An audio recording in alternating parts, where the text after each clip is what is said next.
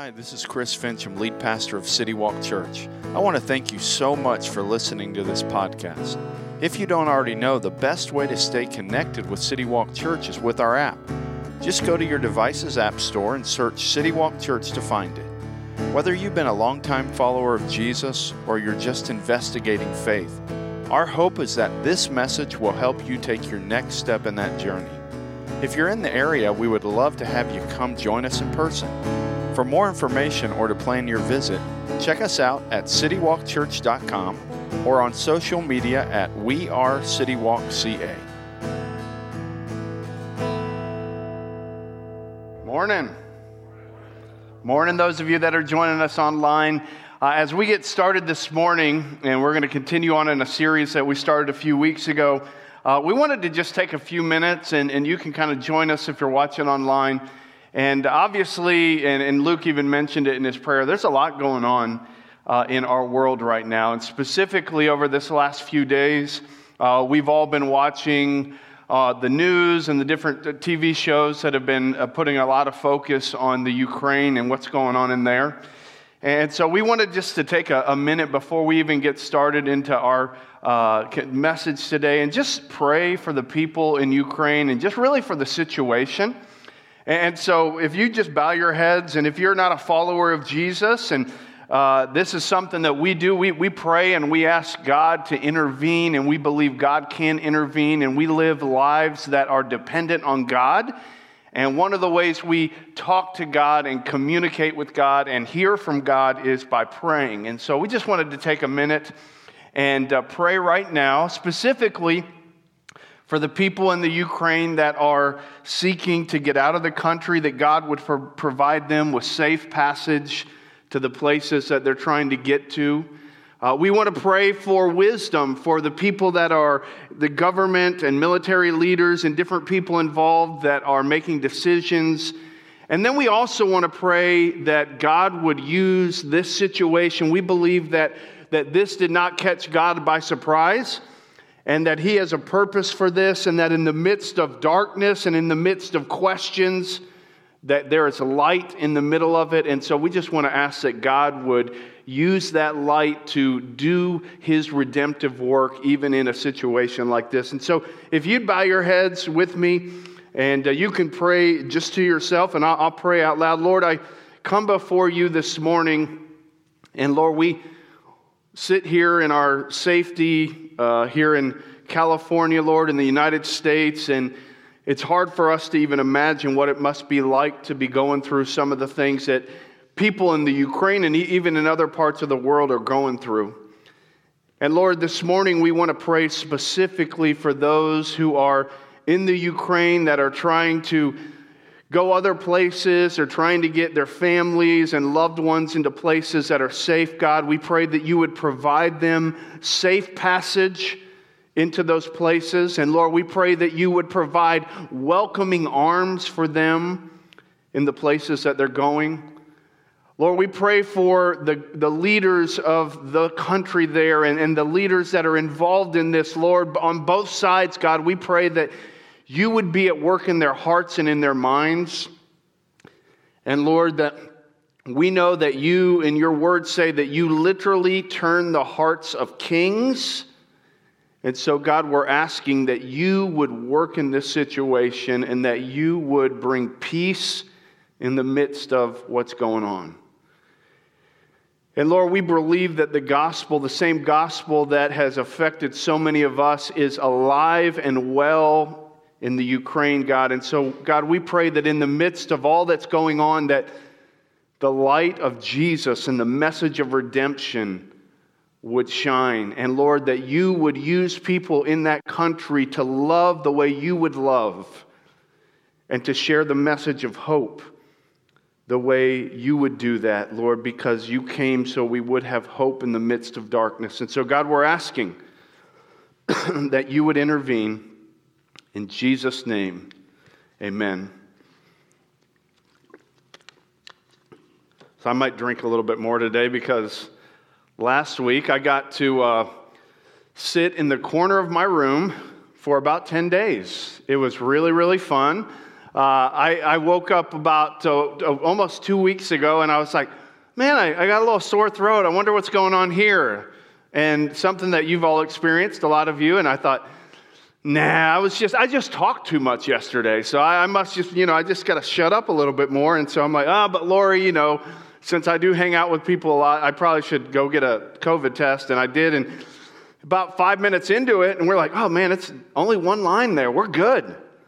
And then, like, as soon as we said that, here comes this other faint line. I'm like, these dumb tests don't work.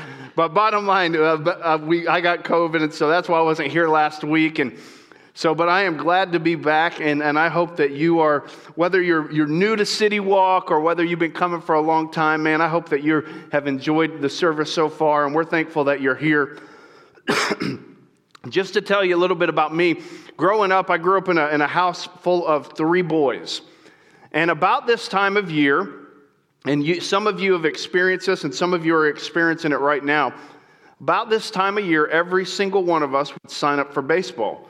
It was that time of year where Little League would start.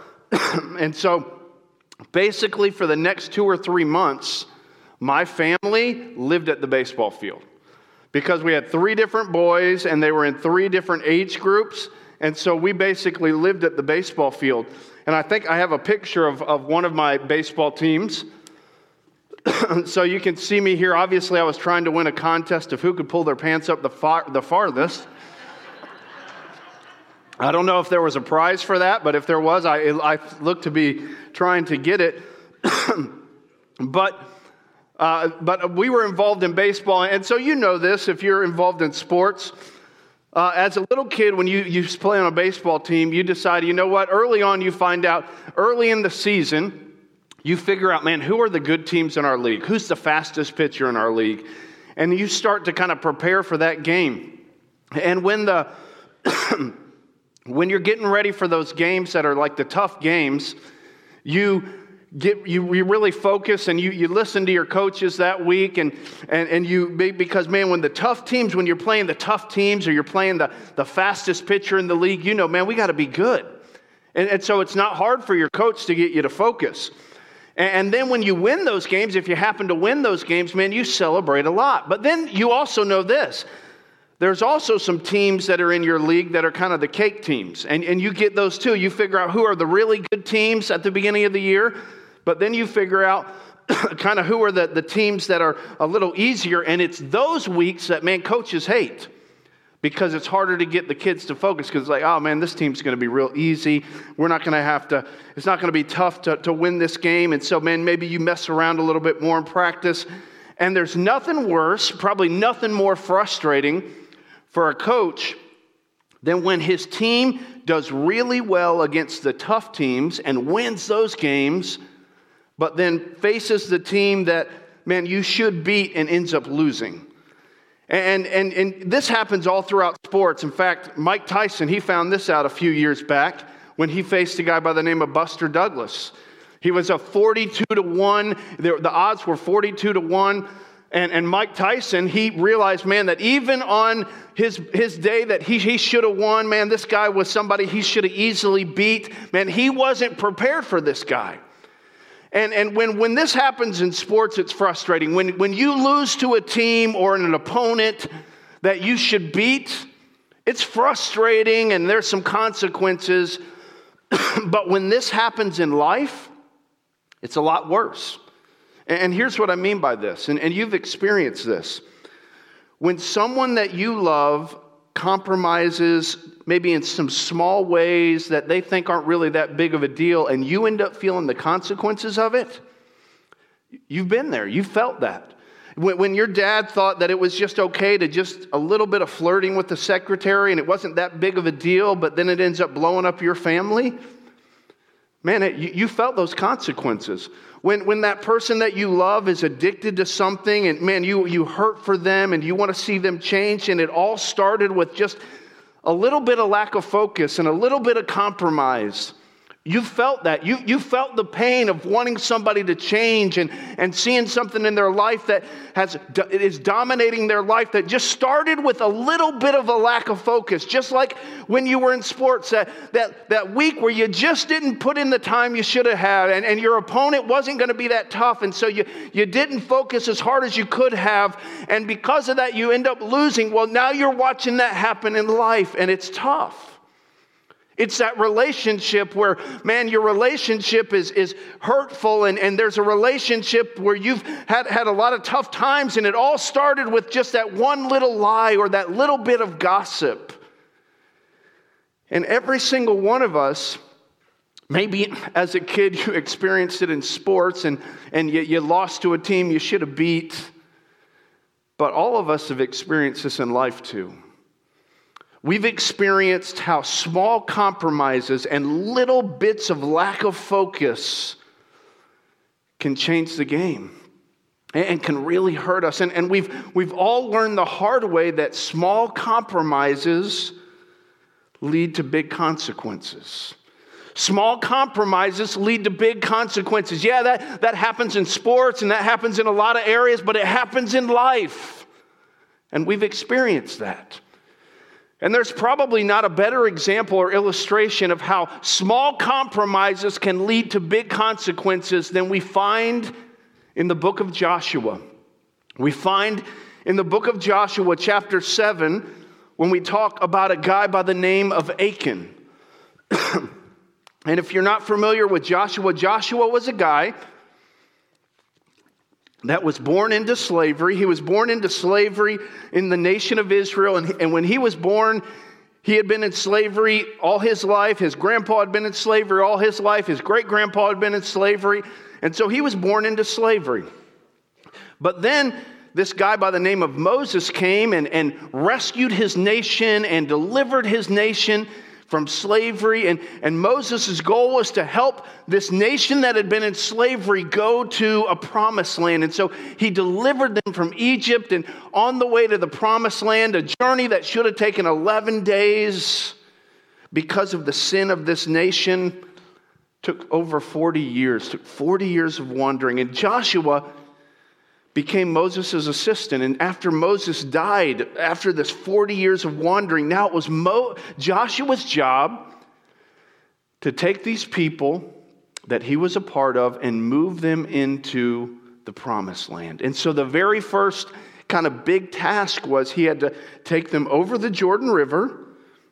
And then after he got over the Jordan River and through the Jordan River, they had to fight and, and conquer a city called Jericho. And so that's where we find Joshua. We find Joshua, he's just taken the nation of Israel through the Jordan River. Man, he has defeated Jericho, and man, everything's going well. They're finally in the promised land. Things are great. And in fact, it says this in Joshua chapter six, twenty-seven, and bottom line, they just beat the toughest team in the league. He just hit a home run against the fastest pitcher in the league. Life is good. And it says this in Joshua chapter six, verse twenty-seven, it says, "And the Lord was with Joshua, and his fame spread throughout the land." I mean, Joshua, all he's doing is winning now. He's, man, God has got the people through the Jordan River. They've defeated Jericho. Life is good. Man, the team is in first place. It's good.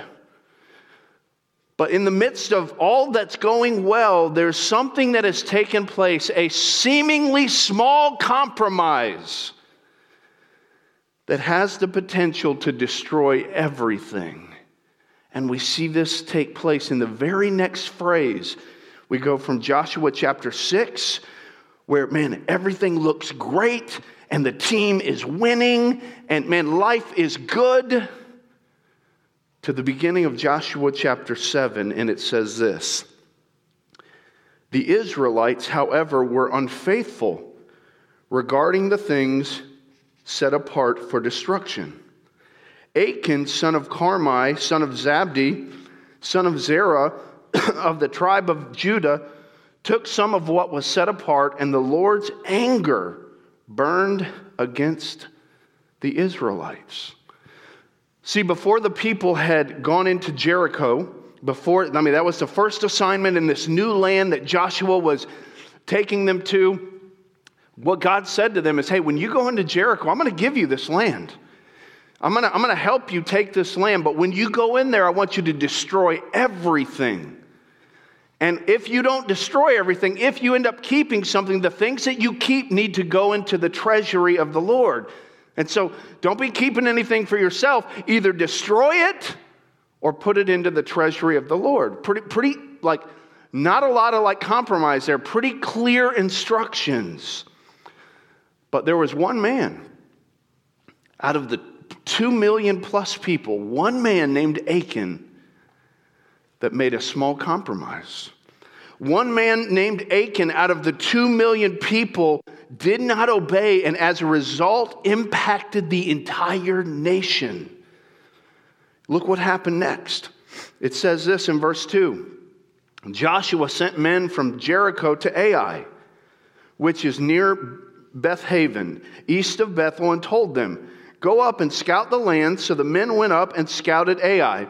So Joshua, he's they, they've just, man, defeated like the toughest team in the league, the fastest pitcher in the league. They just smoked them.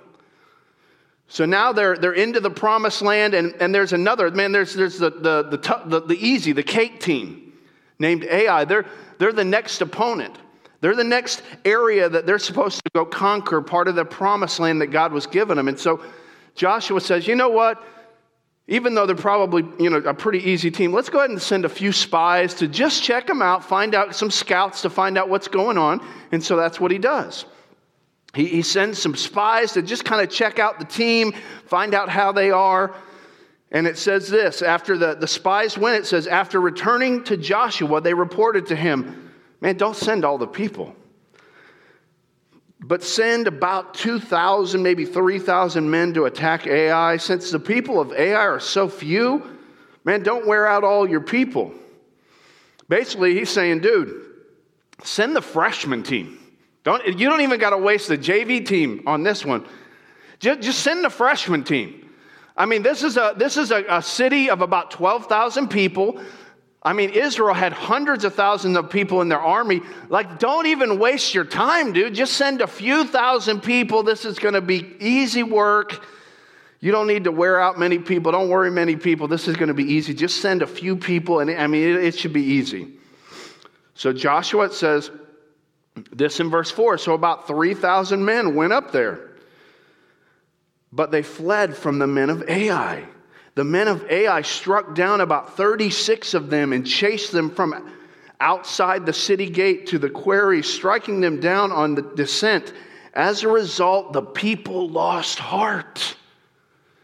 So Joshua does exactly what, it, what they tell him, man. He sends three thousand people, man. This is going to be light work.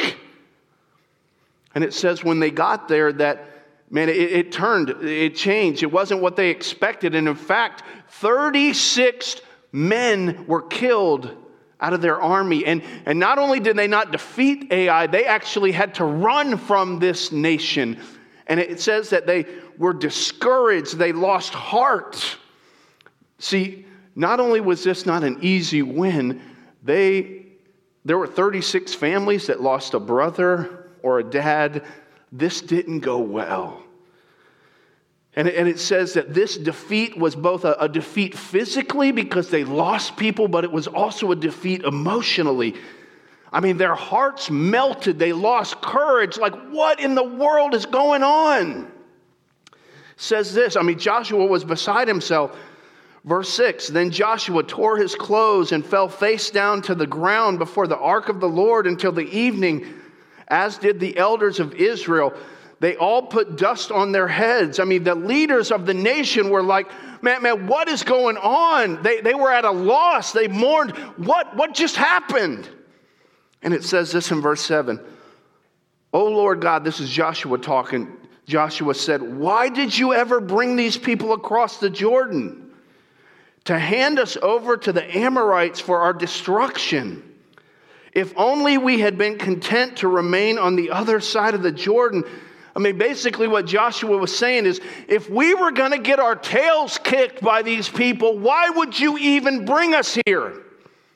God, why didn't you just leave us on the other side of the Jordan? Why did you even bring us into the promised land if all we were going to do is get beat by this little nation? God, your name is on the line. What is going on?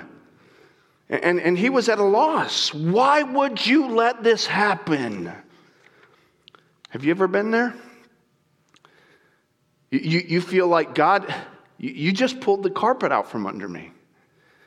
You, you ever been there where you're like, man, I, I did what I thought you wanted me to do, God. I followed the plan. I was faithful. I did what you put in front of me, and it's like you pulled the carpet out from under me. Why would you let this happen? And when we feel that way, just like Joshua felt that way, when we feel that way, there's always more to the story. There's always part of the picture that we can't see. And so what God does for Joshua is he fills in the gaps for him in the next phrase. Joshua's like, God, why would you do this? What is going on? And God's like, there's more to the story, buddy. And so it says this in verse ten. It says, the Lord said to Joshua, stand up. Why have you fallen face down? Basically, Joshua, get up and quit whining and quit putting this on me. See, Joshua, you, you remember a few weeks ago? Remember a few weeks ago when I told you to be strong and courageous? Remember when I told you that I was going to be with you and I was going to give you this land? Joshua, remember when I told you that you were going to have to listen to my word, you were going to have to meditate on my word, you were going to have to obey my word exactly the way I told you. Remember that? I wasn't just saying that because I didn't have anything else to say, Joshua. My way is best for you. And I was trying to tell you, you guys have to do it my way. And if you do, things will work out. There's blessing. But that's not what you guys did. And, and God says this. He says, Israel has sinned. Joshua, Israel has not done it the way I told them to. They've compromised. He says, they have violated my covenant that I appointed for them.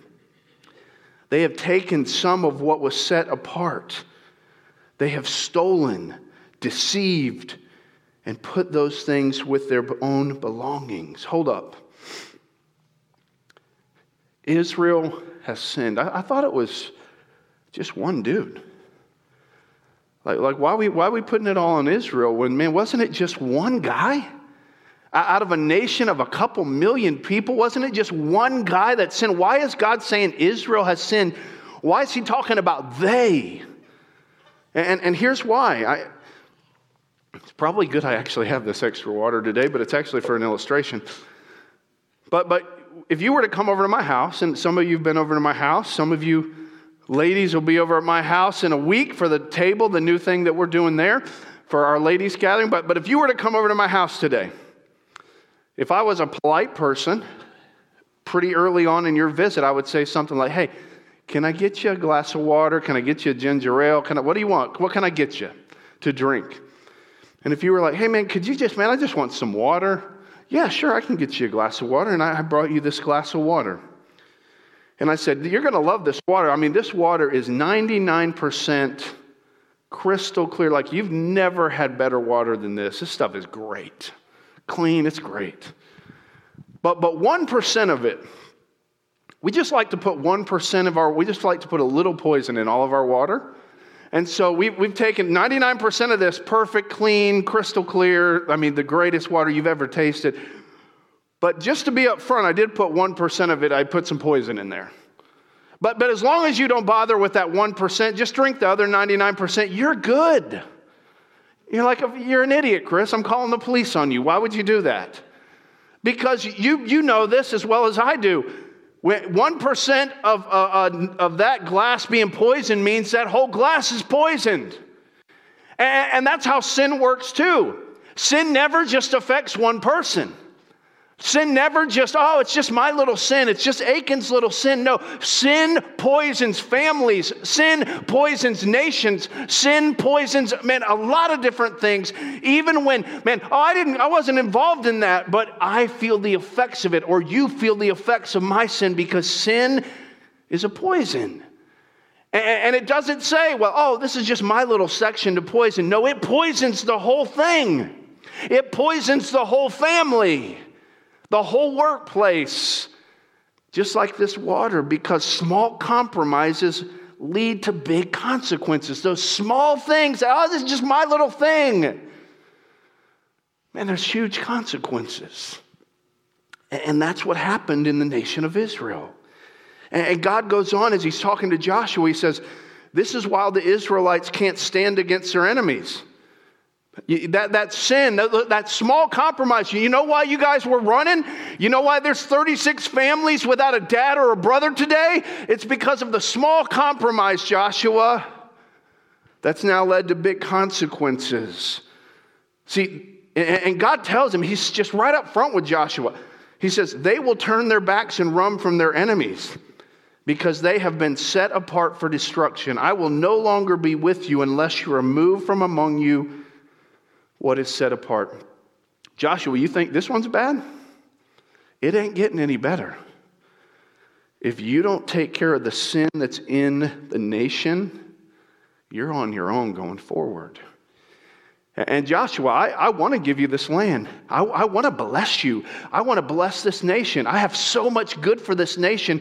But if you're going to do it your own way and you're not going to deal with what you think is maybe a small compromise, if you're going to just leave it as is, you are on your own. And I can, I'll tell you this up front, God says, it's not going to go well for you. So you choose. If you want my blessing, you got to do it my way. If you don't, you don't have to. You can do it your way. You can allow compromise. But I'm going to go ahead and tell you up front, that won't end well. It's not going to end well. And so Joshua, you got to make a decision. That night, I doubt Joshua did a lot of sleeping, because it says, the very next morning, it says this. Joshua, he got up early the next morning. He had Israel come forward, tribe by tribe, and the tribe of Judah was selected. Basically what Joshua did, he, he made his decision. Like, we are not going without God. We're going to do things God's way. We're going to figure out why, where this sin is. We're going to take care of it. And so what he does is he he gets the whole, I mean, I don't even, I can't even imagine what this must have looked like. Man, he gets the whole nation together. I mean, they didn't have no microphones. I don't, I don't even know how it all worked, but they, he gets the nation together. And basically, through a process of elimination, God leads Joshua to Achan out of all the people in the nation.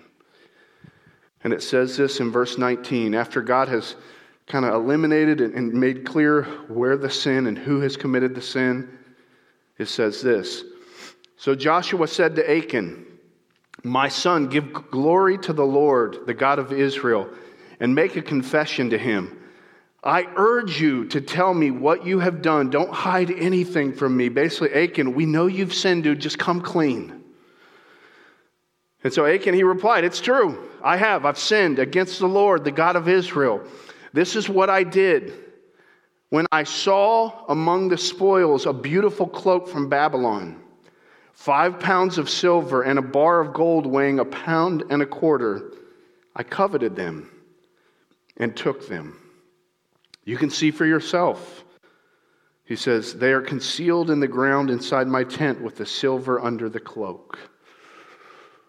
So Achan, he, he you know, to his credit, he, he comes clean. And, he, and he, he basically, what he does is he describes the pattern of sin. That's the same pattern of sin we follow when we make small compromises. It started with he saw something. He saw it, or he heard it. It just happens to us. It's the same. This is the same thing that happened to Eve in the very first few chapters of the Bible. We, we see something, we hear something. And, and then what happens is we want what we see or hear more than we want what God wants. And so it, and that, this is what happens. Man, he, he saw it. He, he started to covet or want it. And then it says he, he, he took it. So same thing we do. We see, we begin to want something or crave something more than we want God's way. And then we take it. And, and, and most of the time what we think, oh, it's not that big of a deal. It's a small thing. Not, not going to make a big difference. Only affects me. And God would say, man, this is this is not the, the way it should be. And, and you should, all throughout history, you've seen this play out. And it never ends up being just you. It never ends up just affecting you. And so after Achan, he said, man, I saw, I wanted, I took. And in fact, Joshua, you can go look. Go look in my tent. I got that stuff hidden. So Joshua, he kind of verifies it. It says, Joshua sent messengers who ran to the tent. And it, there it was. There was the cloak concealed in his tent with the silver underneath. They took the things from inside the tent. They brought them to Joshua and the Israelites and spread them out in the Lord's presence. Basically, went to the tent, found it exactly the way Achan said. They bring it back to Joshua, and, and man, they just kind of put it out in front. Hey, here's all the stuff, Joshua.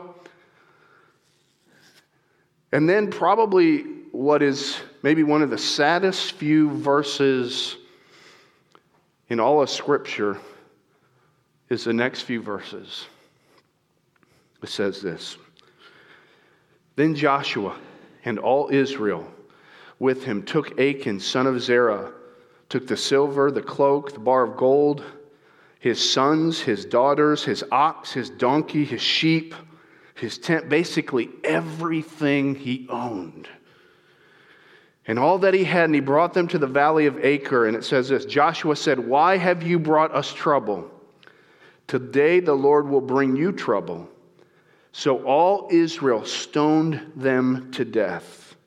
They burned their bodies. They threw stones on them and raised over him a large pile of rocks that remains still today. Then the Lord turned from his burning anger. Therefore, that place is called the Valley of Achor still today. Achan had disobeyed God. He had led his family to probably help hide this sin. And as a result, the consequences were devastating. And maybe you're watching online or you're here this morning and, and you kind of push back a little bit. You're like, dude, that's a little harsh. Like, like that Old Testament God, he's a, he's a little bit harsh. I get it. I, I get it. But but let me push back a little bit. Let me let me push back on, on the inside of myself that reads that and says, man, that's a little bit harsh, God. But but let me push back. See, here, here's what I know. God hates sin. And, and what you say, what's sin? Sin is not doing things God's way. See, sin hurts people. He, it hurts people that God loves deeply, and sin always kills. It kills relationships. It kills marriages. It kills people. It kills futures. Sin always kills. And so before we push back at God and say, hey, that's a little bit harsh, God, let me put it to you maybe in a different way that maybe you could lean into and understand. There, there's no one that you love, if you're a parent or, grandchi- or grandparent, more than your children or grandchildren. Nobody you love more. Nobody you wouldn't do more for. So I have a little girl named Kate. She runs around here. And, and you know, Kate, she's eight years old. I have three kids, but Kate's our youngest.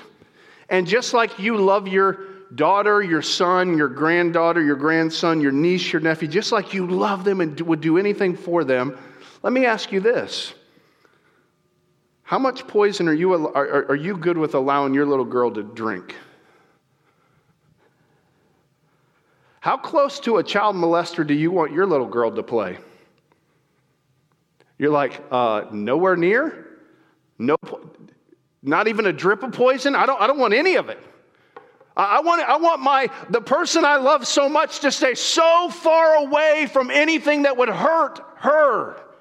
There, there, I don't want to drop a point. Well, that's a little harsh. And here's what God's saying.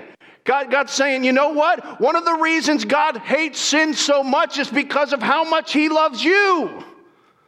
And he doesn't want an ounce of poison near you. He doesn't want a child abuser near you at all. He doesn't want you to be hurt at all. He loves you just like he loves me. And so he takes sin seriously because he loves his kids, just like you and I love our kids and don't want an ounce of things near them that can hurt them. And so when we look at God and say, you're pretty harsh, God, for moving sin away from your kids you love so much.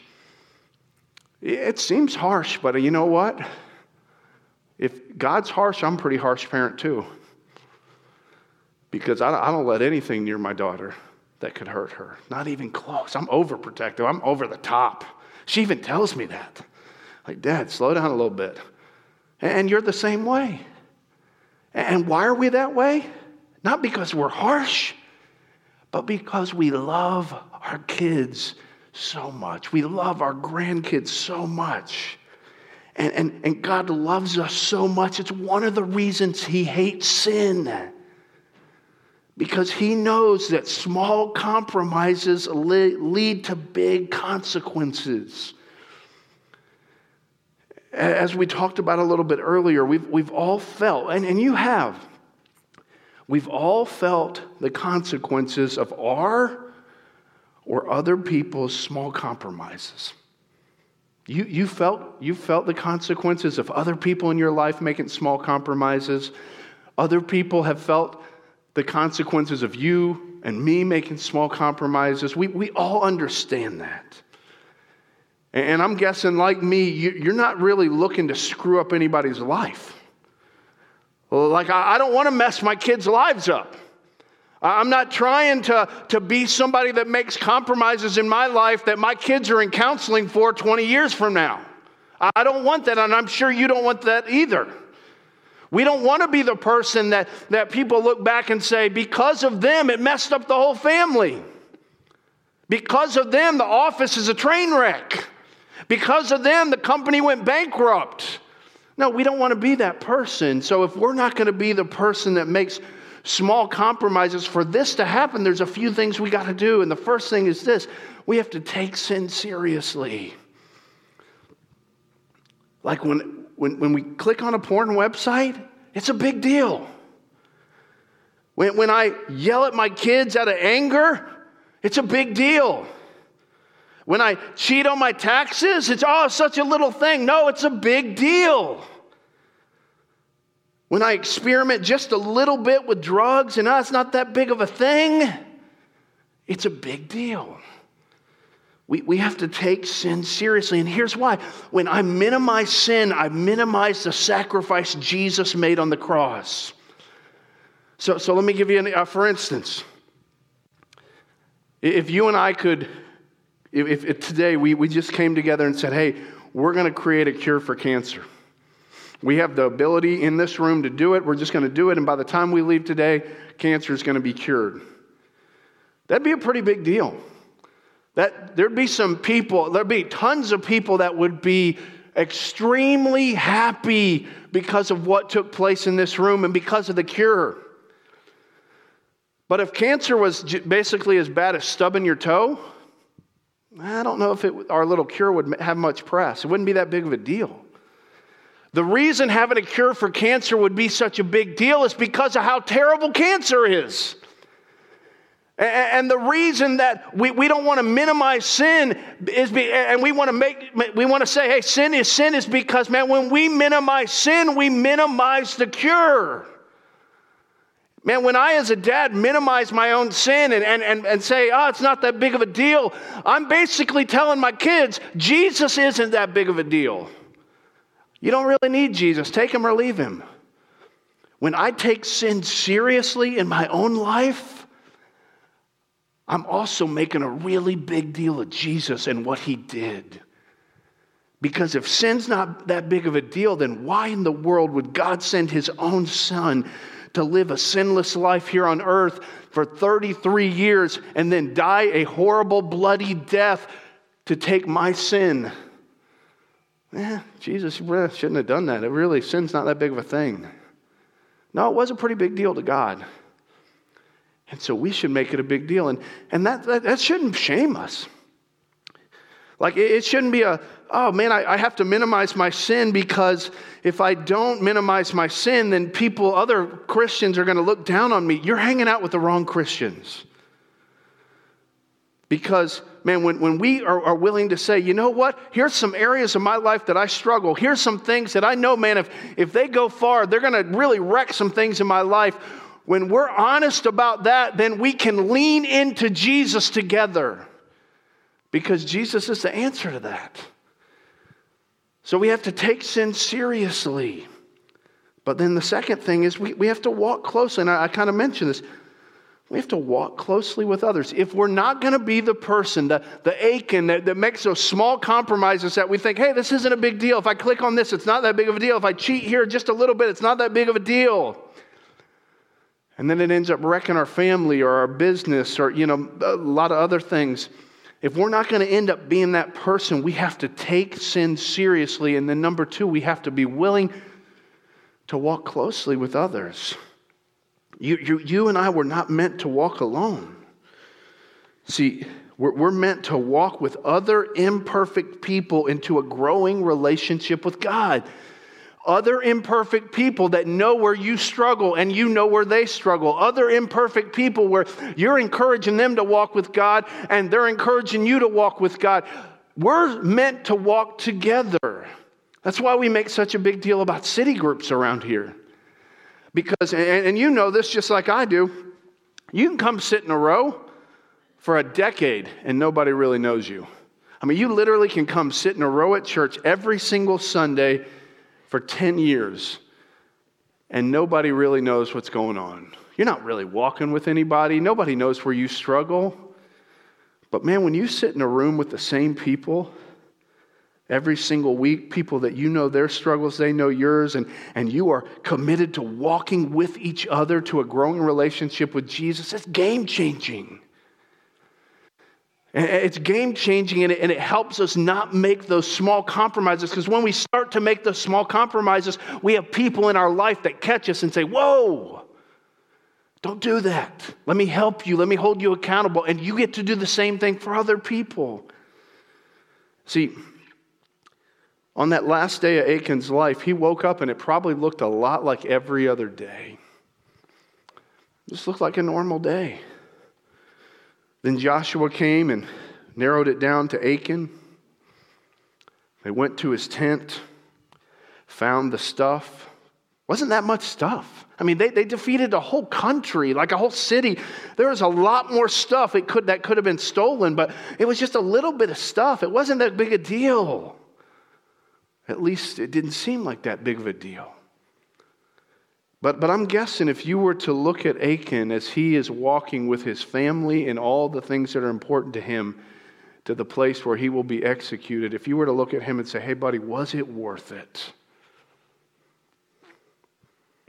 We all know what his answer would be. It wasn't worth it. It wouldn't have been worth it if it was triple or quadruple the stuff. Wouldn't have been worth it.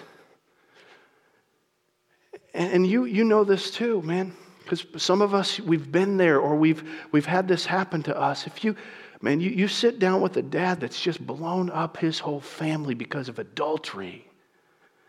Or are you going to jail and, and you sit with somebody who, man, just began to make some small compromises that, man, they thought they could handle but then ended up taking them down. Or you, you sit across with somebody who's addicted to drugs and it all started with small things. If you were to look at them and say, was it worth it? Every single one of them would say, no way. And it's in that moment that it's crystal clear that small compromises lead to big consequences. And so if we're not going to be those people, only by God's grace, we have to take sin seriously. And when we take sin seriously, what we're doing is we're making a really big deal of who Jesus is and what he's done. And then we've got to surround ourselves with other people who will love us and sharpen us, who we can love and sharpen as well. Let's pray. As we close up this morning with every head bowed and every eye closed, Maybe you're here this morning or you're watching online and you would say, hey, Chris, I'm, I'm a follower of Jesus. There's been a time in my life where I started a relationship with Jesus Christ. And maybe as we were talking today and you you you kind of have found yourself, man, if you're honest, you found yourself downplaying sin a little bit. Maybe you found yourself compromising in some areas that in your mind weren't that big of a deal. At least that's what you told yourself. But if you're honest, you'd say, yeah, I've, I've found myself doing that. Just in the quietness of this room, is there is there one area that God's brought to your mind? You're watching online, is there is there one area that as a follower of Jesus, you would say, man, as, as I think about some, some small compromises that I'm starting to allow into my life, here's an area that God's pinpointed.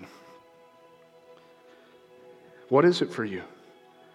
What did God bring to your mind? And maybe the bigger question is, would you in this moment, whether you're watching online or you're here this morning, would you in this moment be willing to turn away from it? And part of turning away from it is agreeing with God that it's a big deal. And then linking arms with other people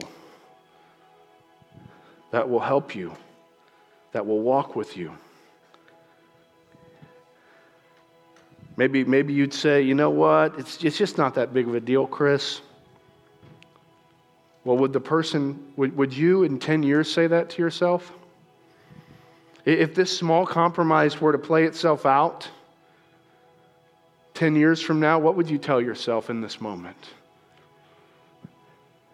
Maybe you're here and you'd say, you know what, Chris, I'm I'm, I'm not a follower of Jesus. I've, I'm watching online, or maybe you're listening to this podcast, or you're here this morning. And, and for you, you're maybe skeptical of the whole Jesus thing. Maybe you've been burnt by the church, and so you're, you're kind of trying this thing one more time.